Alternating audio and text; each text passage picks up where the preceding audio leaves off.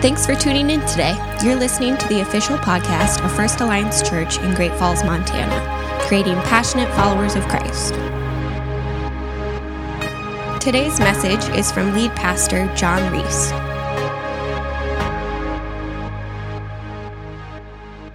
In the book of 1 Samuel, we're introduced to the first two kings in Israel Saul and David. Both of them were appointed by God. Uh, Saul was really more, however, the choice of the people. And let me kind of explain what I mean by that. The children of Abraham, at the time Saul became king, had a number of enemies surrounding them. Uh, there were the Philistines, the Moabites, the Edomites, the Amalekites, and the Ammonites. And, and all these nations had one thing in common that the people of Israel didn't have. And Israel envied them for it, and that was they had a leader that they called a king.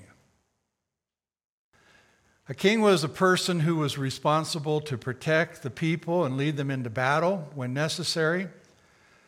But Israel didn't have a king, uh, their leader was God. John Turner uh, shares the problem with being led by God. He says, Following God is hard. After all, He's invisible. you never know when He's going to show up and intervene and when He's not. Now, He's constantly working, that's true, but the vast majority of His work is hidden from our sight underground behind the scenes. God would show up when conditions were bad, when the people were being oppressed by some foreign power, and he would raise up a leader, a judge, or a leader to call out an army and vanquish the foe, but then he would disappear again, waiting for the next crisis. And the people of Israel wanted something a little more tangible than that. They, they wanted a, a succession of leaders like the other nations had. They wanted uh, to point back, and look back over their their history and say, we had this leader here and this leader there, and, and, and uh, they wanted a, a, royal dynasty. They wanted a, a, royal household. They, they wanted all the trimmings that come with that, the pomp and circumstances and high visibility. They, they wanted a standing army, you know, just in case. But as Turner says, God hadn't given them any of those from God's perspective. He was their king. He was their fearless, tireless leader. He could trump any of those earthly kings in all ways except one. He wasn't very visible, very touchable. Following God is hard, He's invisible, and He's often silent. And so the people were getting tired of following an invisible king. And prompted by fear, they went to the prophet Samuel and said, We want a king like the other nations have. And they demanded a king. Now, at first, Samuel was very reluctant to grant their wish. We're told in 1 Samuel 8, 6 and following that Samuel was displeased with their request and he went to the Lord for guidance. And God said to him, do everything they say to you, for it's me they're rejecting, not you. They don't want me to be their king anymore. Ever since I brought them from Egypt, they have continually abandoned me and followed other gods. And so God gives the people what they wanted. You know, I've often uh, thought about what George MacDonald said about prayer. He said that uh, sometimes when we ask for the wrong things, God will give it to us. He says sometimes He grants them. He put it this way He says, A father will never give a child a stone who asks for bread, but I'm not sure He will never give a child a stone if he asks for a stone. And his point is that sometimes He will give us the stone to show us that it's a stone. and so God gave Israel what they wanted. God gave them a king. In fact, He gave them the king of their dreams, Saul, we're told, was a very impressive young man from a substantial family. He was tall and handsome. He was the kind of person people could be proud of. He had a kingly appearance. He was just what they wanted. And so, even though God appointed Saul king, he, he was in some ways more the choice of the people. Now, both the kings, David and Saul, would start their reign with the same potential. But whereas Saul would become more and more self willed, David would be yielded to God and continue to be yielded to God throughout his reign. And that makes a huge difference in, between the two people. One of the first would become more outwardly great, the other would become great in, in his spirit. Fact is, I, want you to do just a, maybe a little bit of imaginative thinking with me here for just a moment, okay? Picture God looking down on two awaiting destinies. And he's offering each of these destinies a portion of himself. The first destiny steps up and says, You know, God, I, I would like to have a portion of your power. I, I want power to succeed in life. I want power to rule. I want power to accomplish great things for you. You know, and, and, you think about that and you think, who doesn't want to succeed? You know, I, I work with men a lot through the years, and, and, and one of the things I found that almost all men have in common is they, they, they fear failure. they want to be significant, and they want the significance that comes with success. And so the, de- the, the first destiny asked for something that's really natural. He asked for God's power. Now imagine God granting this man his request, and, but with it, he gives him a, a, a, really severe warning. He says this He says, Be careful here because power only touches the outer man. Therefore, what you're asking for is a dangerous request. An outward power will always unveil what's on the inside, so guard your heart, or this gift will destroy you. Now, continuing on in our imaginative thinking, now think, imagine the second destiny being asked what it wants as well. And, and he says, instead of requesting power, he says, I want an inner working of God in my life. He desires not so much outward greatness as he does becoming a man after God's own heart. Now, let's say that God grants this man his request too, but with it comes a warning. And the warning is this God says to him, What you've asked for is a good thing, it's a glorious thing, but it can be accomplished only through great pain. Like the farmer rips open the soil to plant his seed, so your heart will need to be broken open if I'm going to plant my seed, my nature in it, and it's going to grow into a man like me. Now, if a similar choice had been offered you, what would you choose? Honestly, not, not the right answer right now, because I know you're all going to give me the right answer. You can, but honestly, what would you choose? Would you choose a life of growing significance for God? Or would you choose a life of growing in God likeness? Would you choose to be God's successes or would you choose to be God's servants? Would you choose power or would you choose brokenness? Actually, it, that's not a hard question to answer. We all want power without pain. and we're convinced that if anybody can handle it, we can. If God gives us power without pain, we'll, we'll, we'll do just fine. You know, we're smart enough to understand that most people can't handle it, but, but we can we know how to handle it quite well. I mean, I, mean, I, I tell God, you know, I, I can handle being rich and, and continue to keep you first in my life. or, or I know how to handle success and continue to serve with godly humility. Or, or I know how uh, I, I could be powerful and continue to have a servant's heart. But, but could I? Only God knows the answer to that. And so we, we all want success without pain because we're sure that we can keep God first without having to suffer. But can we? Well, in 1 Samuel 15, we have the account of God's rejection of Saul and, and his choice of David. And, and, when, I, when I read this passage of Scripture, I, I start thinking about what happened? How did Saul, who started out so good, become unqualified? And, and what made David desirable to God here? What makes one man more usable to God than another? What makes one woman uh, someone God can work through more than another? And I believe there are, are, character traits that God honors in his children, and that if we avoid Saul's error, errors and, and discover David's secret, we too can become men and women after God's own heart. And so that's, that's what I want to talk about this morning.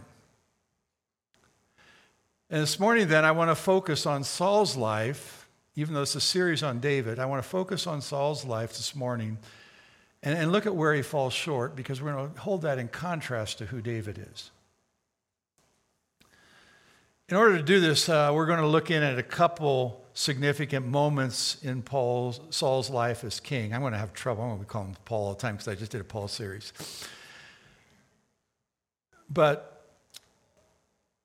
and, and I want to observe from these experiences how he responded. And this is going to serve as a backdrop for our, our, study on the life of David. And what I'm particularly interested in in this sermon is how Paul, Saul started, where he changed, and what happened in his heart.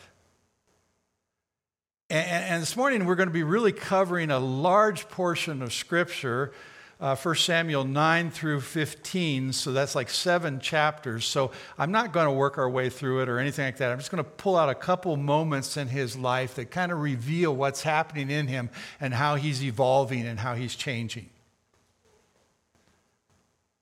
And my intent, intent today is just to give a broad picture of Saul's life. Saul was the, the first king of Israel, and he could have been the George Washington of his people. Instead, he's kind of more the Benedict Arnold, the great traitor. But he had the potential of being the father of the nation. And, he starts saying, What went wrong? What happened? Well, I believe that Saul's problem was that his inner resources did not keep pace with his fast growing power. And therefore, his successes came between him and God. Saul is like a man walking on this tightrope between two kingdoms, the kingdom of God and the kingdom of Saul. And first he starts to fall off on one side of the tightrope, and then he overcompensates and he starts to go off on the other side. And he feels these two kingdoms tugging at him, and, and he's trying to decide which way he's going to go. And for a while, he could have gone either way, but eventually, Saul makes his choice. And that's what makes the difference in these two people's lives. Well, we're first introduced to Saul in 1 Samuel 9, and we see Saul as a handsome young man on a mission to discover, to find some lost donkeys. It's interesting to observe where he journeyed looking for these lost donkeys. We're told in chapter 9, verses 3 and 4 Now the donkeys belonging to Saul's father Kish were lost, and Kish said to his son Saul, Take one of the servants with you and go out and look for the donkeys. And listen to this next verse. So he passed through the hill country of Ephraim, through the area around uh, Shalisha, but they did not find them. They went into the district of uh, Shaalim but the donkeys were not there. And so they passed through the territory of Benjamin and they still didn't find him. Is that somebody obsessed with a task or what? Do you realize how much ground he covers looking for his father's lost animals here? He and his servant go well over 100 miles across rocky crags and looking for his father's donkey. And, and that gives us our first glimpse into the life of this man. Saul had a formidable will. In fact, he was so determined that he looked so long and so hard that he said to his servant, in verse 5 of chapter 9, we better go home now. My father will be more worried about us than about the donkeys. They had been gone so long looking for these lost donkeys. It was then that his servant said to him, Why don't we look up the prophet Samuel, who lives in this region? Maybe he can help us. Saul agreed, and he was willing to give him anything and everything he had if he would help them. And of course, that's the time Samuel uh, finds him, and God's providence is working this all together. And that's when he tells him that he's going to be the next king and all that kind of stuff. But what we're looking at right now is when Saul had his mind on a task, he pressed on until he accomplished it. The crucial question, however, that determines whether Saul's going to be great in God's eyes or not is can he redirect that strong will toward God's purposes, or will he use his will to serve his own ends in life? Will he use his will for himself, or will he use it for God?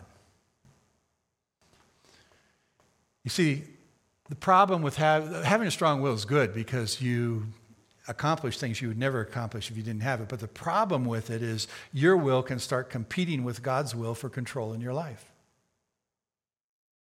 And people with a strong will often have a problem submitting to God. Having a strong will means nothing if, if your will isn't lined up with God's objectives. You know, some of us have made plans for our life and we have the drive of Saul. We're going to do whatever it takes to make it happen. But in the process, we find ourselves bumping heads with God. He's calling us away from self centered preoccupation. He's calling us to a life of total surrender to Him. But our will is pushing us on to accomplish our purposes. You know, how many of you are, are willing to exert unbelievable drive to obtain some earthly goal you have while kingdom goals get little emphasis in your busy schedules because your will is used for your own ends? A second thing I notice about Saul is that initially, at least, he has a fairly humble spirit. At first, it seems that Saul's going to be a really good king. He doesn't, he's not proud when he's told that he's going to become the king of the nation. He begins his reign uh, just entrusting himself to God. Immediately following his inauguration, we're told in chapter 10, verse 27, that some troublemakers said, How can this fellow save us? And they despised him and they brought no gifts to him. But listen to this next phrase. But Saul kept silent. There, there's no self promotion here. At first, at least, he's not demanding that people respect him. If God's truly called him, and then God's going to have to be the one to raise him up and give him stature in the eyes of the people. He entrusts himself to God. And he doesn't have to wait long uh, until God raises him up. In chapter 11, we see that Nahash, the Ammonite, is besieging a town in Israel, and the people in that town, knowing they can't withstand him, and they're going to be defeated by him, said to him, Make a treaty with us and we'll be subject to you. In other words, they said, We're surrendering, don't kill us, we'll, we'll come underneath your control. But Nahash, the Ammonite, replied, I will make a treaty with you only on the condition that I can gouge out the right eye of every one of you and bring disgrace on all of Israel. So, yeah, you can surrender, but I'm going to gouge out everyone in your, your town's right eye. And when they heard this, they, they panicked. And in desperation, they snuck a, a, messenger out of the city and they sent him to Saul begging for help. And when Saul heard their words, we're told in verse 6, he says, The Spirit of the Lord came upon him in power, and he burned with anger. And he took a pair of oxen and he cut them in pieces. And he sent the pieces to the, uh, by messengers throughout Israel, proclaiming, This is what I'm going to do to the oxen of anyone who does not follow Saul and Samuel and the terror of the Lord fell on the people, and, and they turned out as one man. They gathered together at this town and, and uh, at Bezek, and the men of Israel numbered 300,000, and the men of Judah 30,000. And when they all gathered together and Saul saw he had an army, he sent the messenger back to the town saying, Say this to uh, Jabesh Gilead By the time the sun is hot tomorrow, you will be delivered. We're going to come and deliver you from these oppressors. And when the messenger went and reported the news to the men of Jabesh, they were elated and they told the Ammonites, Okay, tomorrow we're, we're going to surrender to you about noon. and you can do whatever you want to us at that time. And so the next day, Saul separated his men into three divisions, and during the night, they broke into the camp of the Ammonites and they slaughtered them until the heat of day, and those who survived were scattered, so that not even two men were left together. At this point, Saul has established his right to reign. In the eyes of his people, he's a hero. So much so that in verse 12, we're told that the people went to Samuel and said, Who were those people that said we didn't want him to be king over us and didn't give gifts? We want to kill him. That's how much they were excited about their new king. And at first, it seems like he's going to be a great king, a God fearing king. Saul trusted God, he gave God credit for the victory. That's the way it started for Saul. But over time, something changed. As Saul's power increased, his inner man doesn't keep pace with his growing reputation. It, you know, it's been said that more people are destroyed by success than by failure. That, that, that's true for, for Saul. I, probably one of my favorite things to do is read the devotional classics. I just love the devotional classics. And one of the things I found that they almost all have in common is they're almost all written by uh, men and women who have a deep awareness of their need for God. And, and, and, that's where God wants us. He wants us to be aware of our, our constant need for Him. Paul Tripp, in his leadership book, Lead, uh, tells uh, the church. He says, God will not surrender his glory to another. He's not willing that we take credit for what he alone can do. He will not lead, he will lead us into those moments when we face humiliation of our self glory. those moments when it all comes crashing down, when, when sin is exposed or where leadership is taken away. Those moments are not judgment, but rescuing mercy. God loves us and He's drawing us again to Himself to live and to lead once again within inside the loving boundaries he has set for us. Well, Saul's allegiance is starting to turn from God to self. The next time we see Saul in action, we see Saul's self confidence growing. And uh, it's interesting because as I said, the greatest test God can give us sometimes is success, and God wants us to succeed because He wants to bless His children, but that very success He gives us is the very thing sometimes that comes between us and Him. And we start to have more confidence in our ability to handle things on our own. Success, even when it obviously comes from God, is a, great temptation, and it inflates our feelings of self sufficiency. I'm going to skip the next slide here because I'm going to skip ahead. In, in chapter 13, then, with Saul still looking to God and depending on him, we see that his dependency in self is also growing. Saul now has a, amassed a small band of men to protect Israel, a small army. He's, he's a, a gather them together in, in a location. And the nations around him don't like seeing the Israelites have an army. And so they join together to come against Saul and to attack him. And so the surrounding countries start gathering around Saul's little army. And Saul's worried by this but he doesn't know where to turn except to God. And so he calls for the prophet Samuel, who says, I can be there in seven days. And he's saying, Seven days, you know. Uh, but he says, I can be there in seven days, and, and then I can pray that God will guide you. And so Saul waited patiently for the prophet to come. Maybe I should say impatiently. And as he waited, his army began to lose heart. And he watched his men leaving because they were afraid. In verse Samuel 13, verses 6 through 7, we're told that the men of Israel saw what a tight spot they were in because they were hard pressed by the enemy.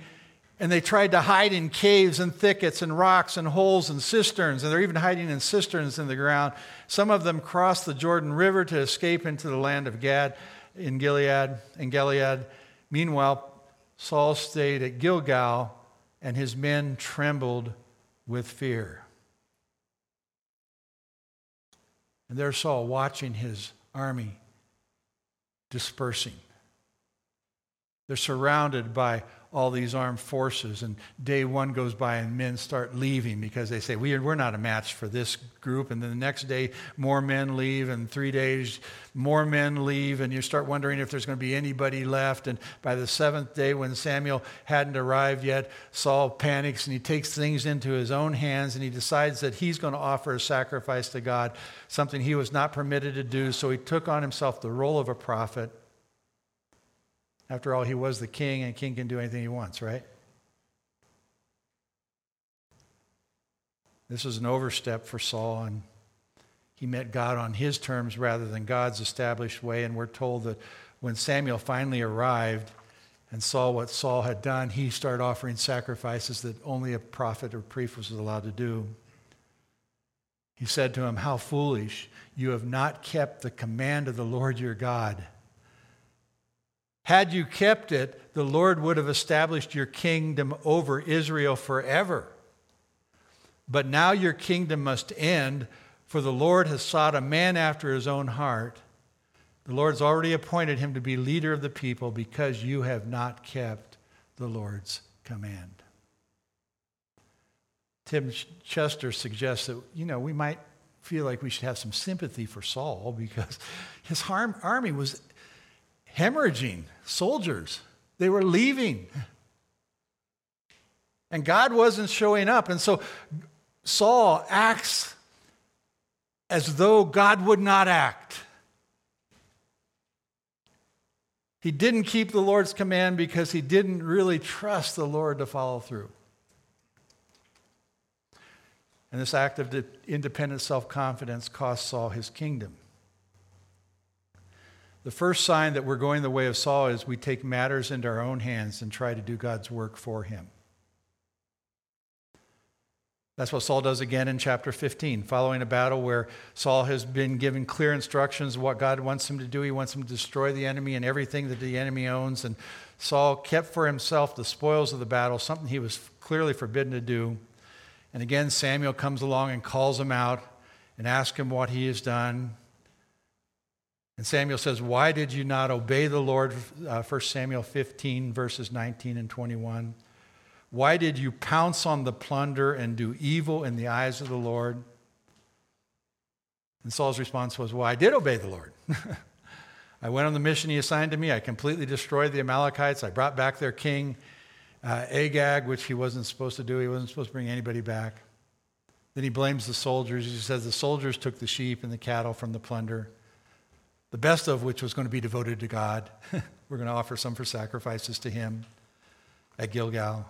In other words, He's telling God, don't worry, you're going to get your share of the loot too. That's not a good thing to tell God, okay?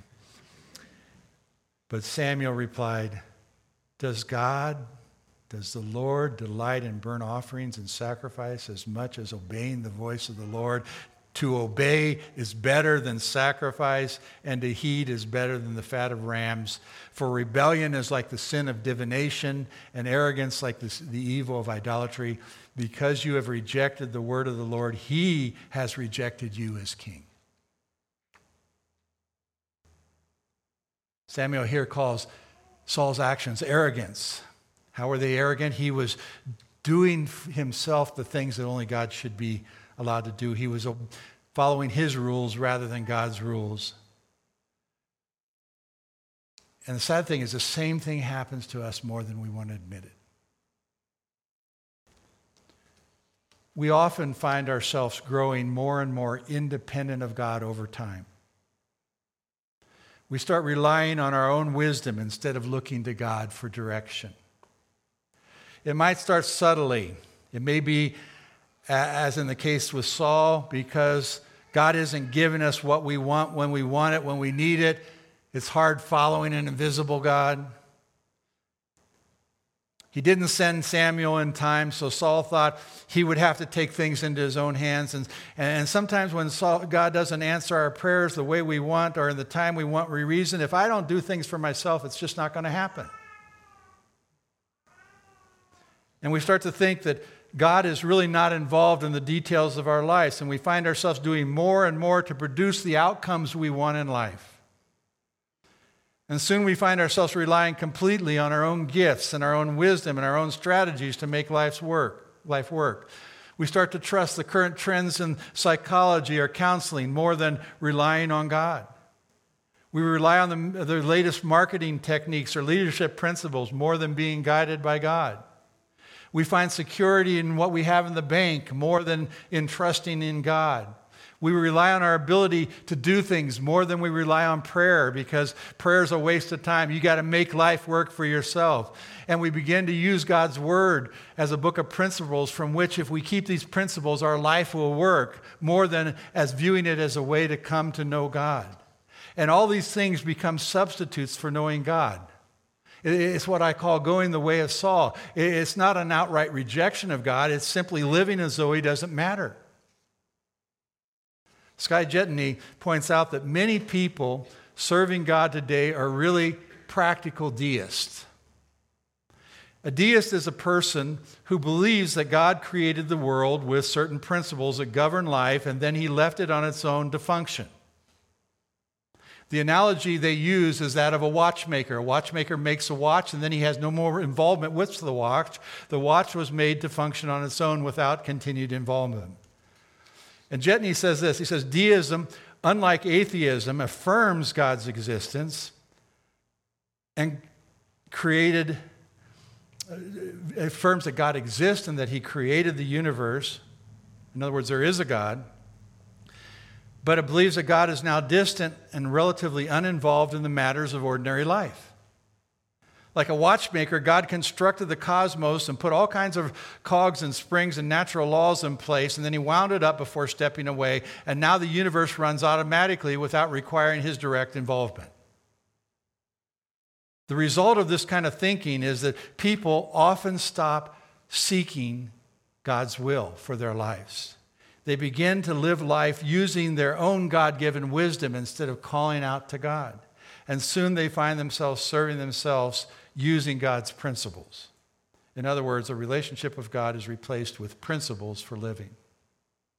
Jethani, who is the managing editor of Leadership Journal, a publication of Christianity Today, said this. He said, A few years ago, my colleagues at Leadership Journal interviewed an influential church leader one, others throughout the world had copied his programs and the processes of his church.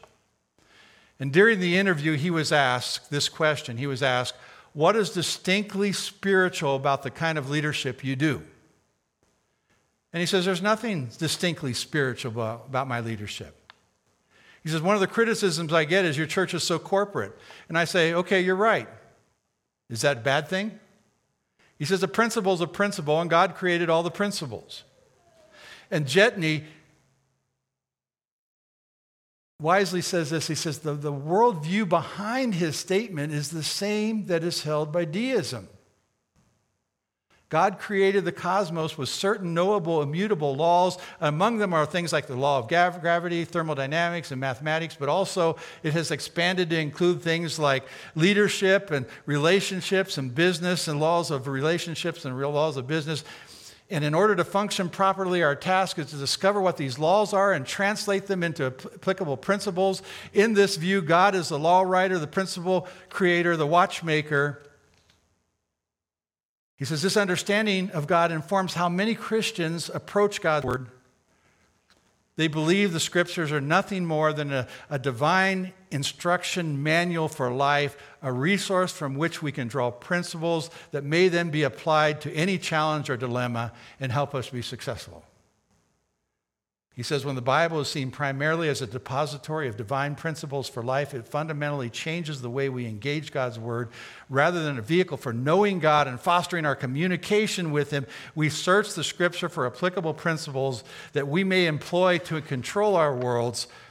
This is not Christianity, this is Christian deism. In other words, we replace a relationship with God for a relationship with biblical principles.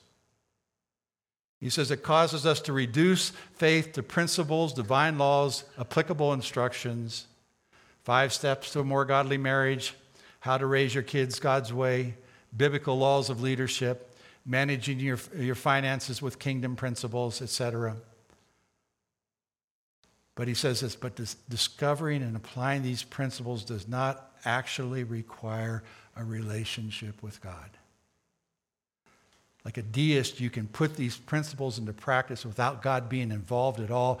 God can be set aside while we remain in control of our lives. It's so easy for us to start replacing God with other things, even his own principles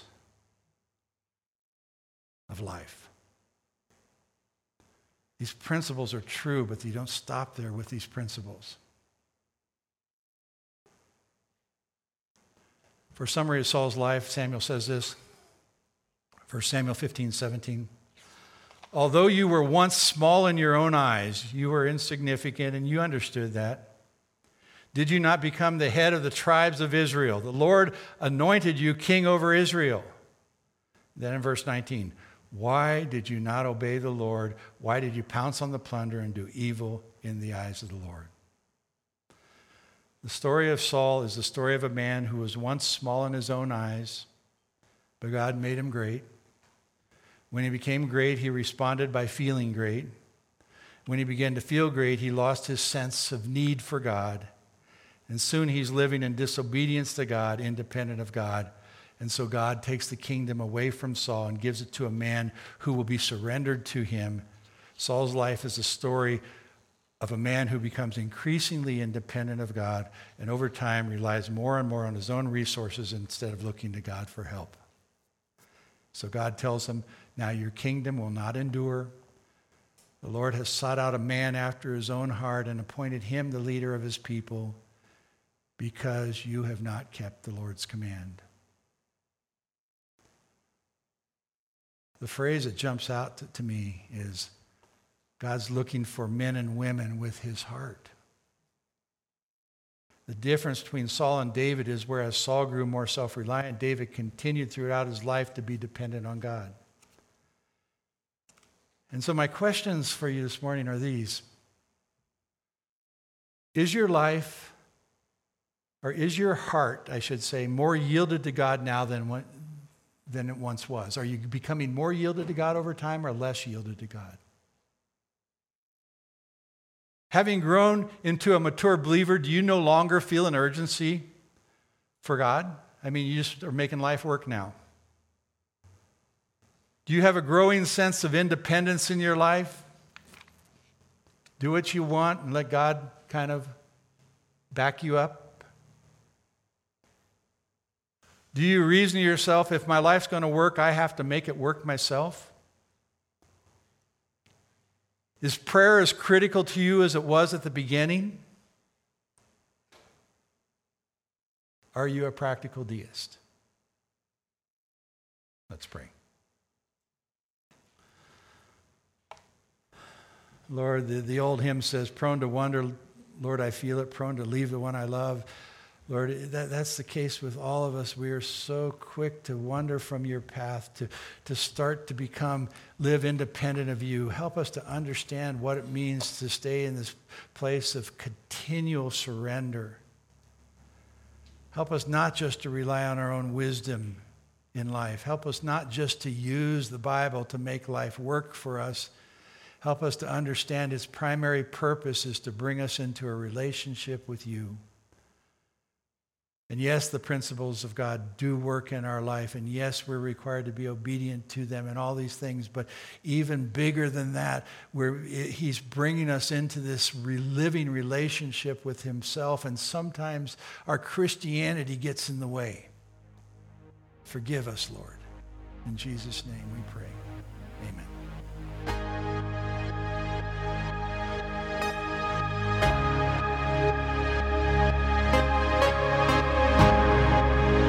We hope you were blessed by the message today.